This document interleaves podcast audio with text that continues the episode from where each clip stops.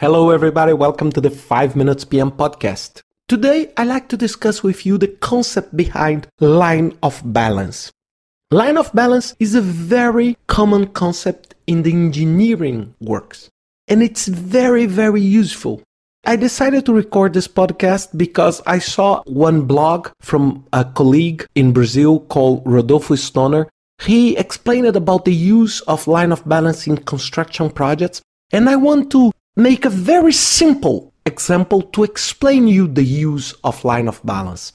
The first thing you need to understand that line of balance is used for repetitious work with relationship.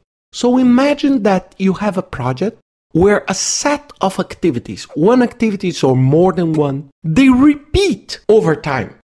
So let's suppose that you need to build a wall and paint a wall. Then you need to build a second wall and paint the second wall. And let's imagine that these walls are equal.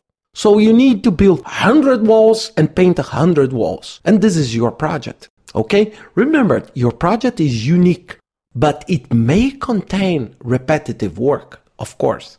So the best way to explain the concept of line of balance is through an example. So let's suppose that you need to build a neighborhood of a hundred houses. All houses will be exactly the same. And you have only two tasks to do in each house. The first one is to build the wooden house. To do that, you will use a team of carpenters. The second task is just to paint the houses. So you build the house, you paint the house. Then you build the next one, you paint the next one and you do this. So just to be very, very simple, I'm just creating two single tasks. And let's suppose that based on the studies, based on the productivity, and imagine that you have linear productivity, that every week the carpenters can build three houses. But the painters are a little bit faster. They can paint four houses every week. So imagine if you have three houses per week in a carpenter, and let's suppose that the painters were also three. Everything is fine, right? You just need to delay a little bit the start of the painters, and they will not never cross because their productivity is pretty much the same. And of course, these two tasks they have a very strong relationship. It's impossible to paint a house that doesn't exist.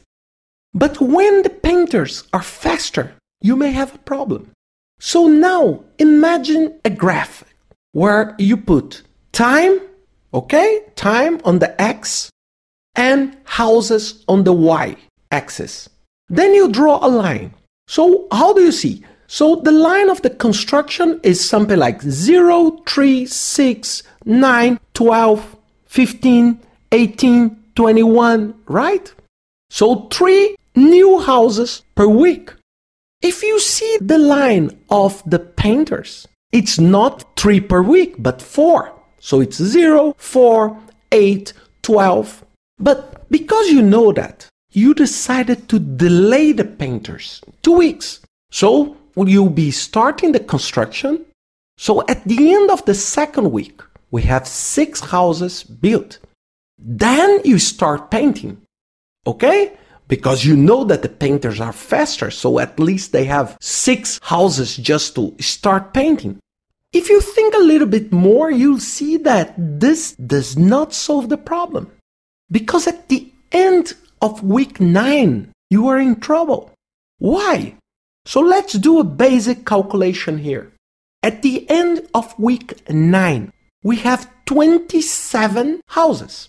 But even waiting two weeks, at the end of week 9, we have seven weeks of painters. Each week with four houses. 7 times 4, 28. So what will happen?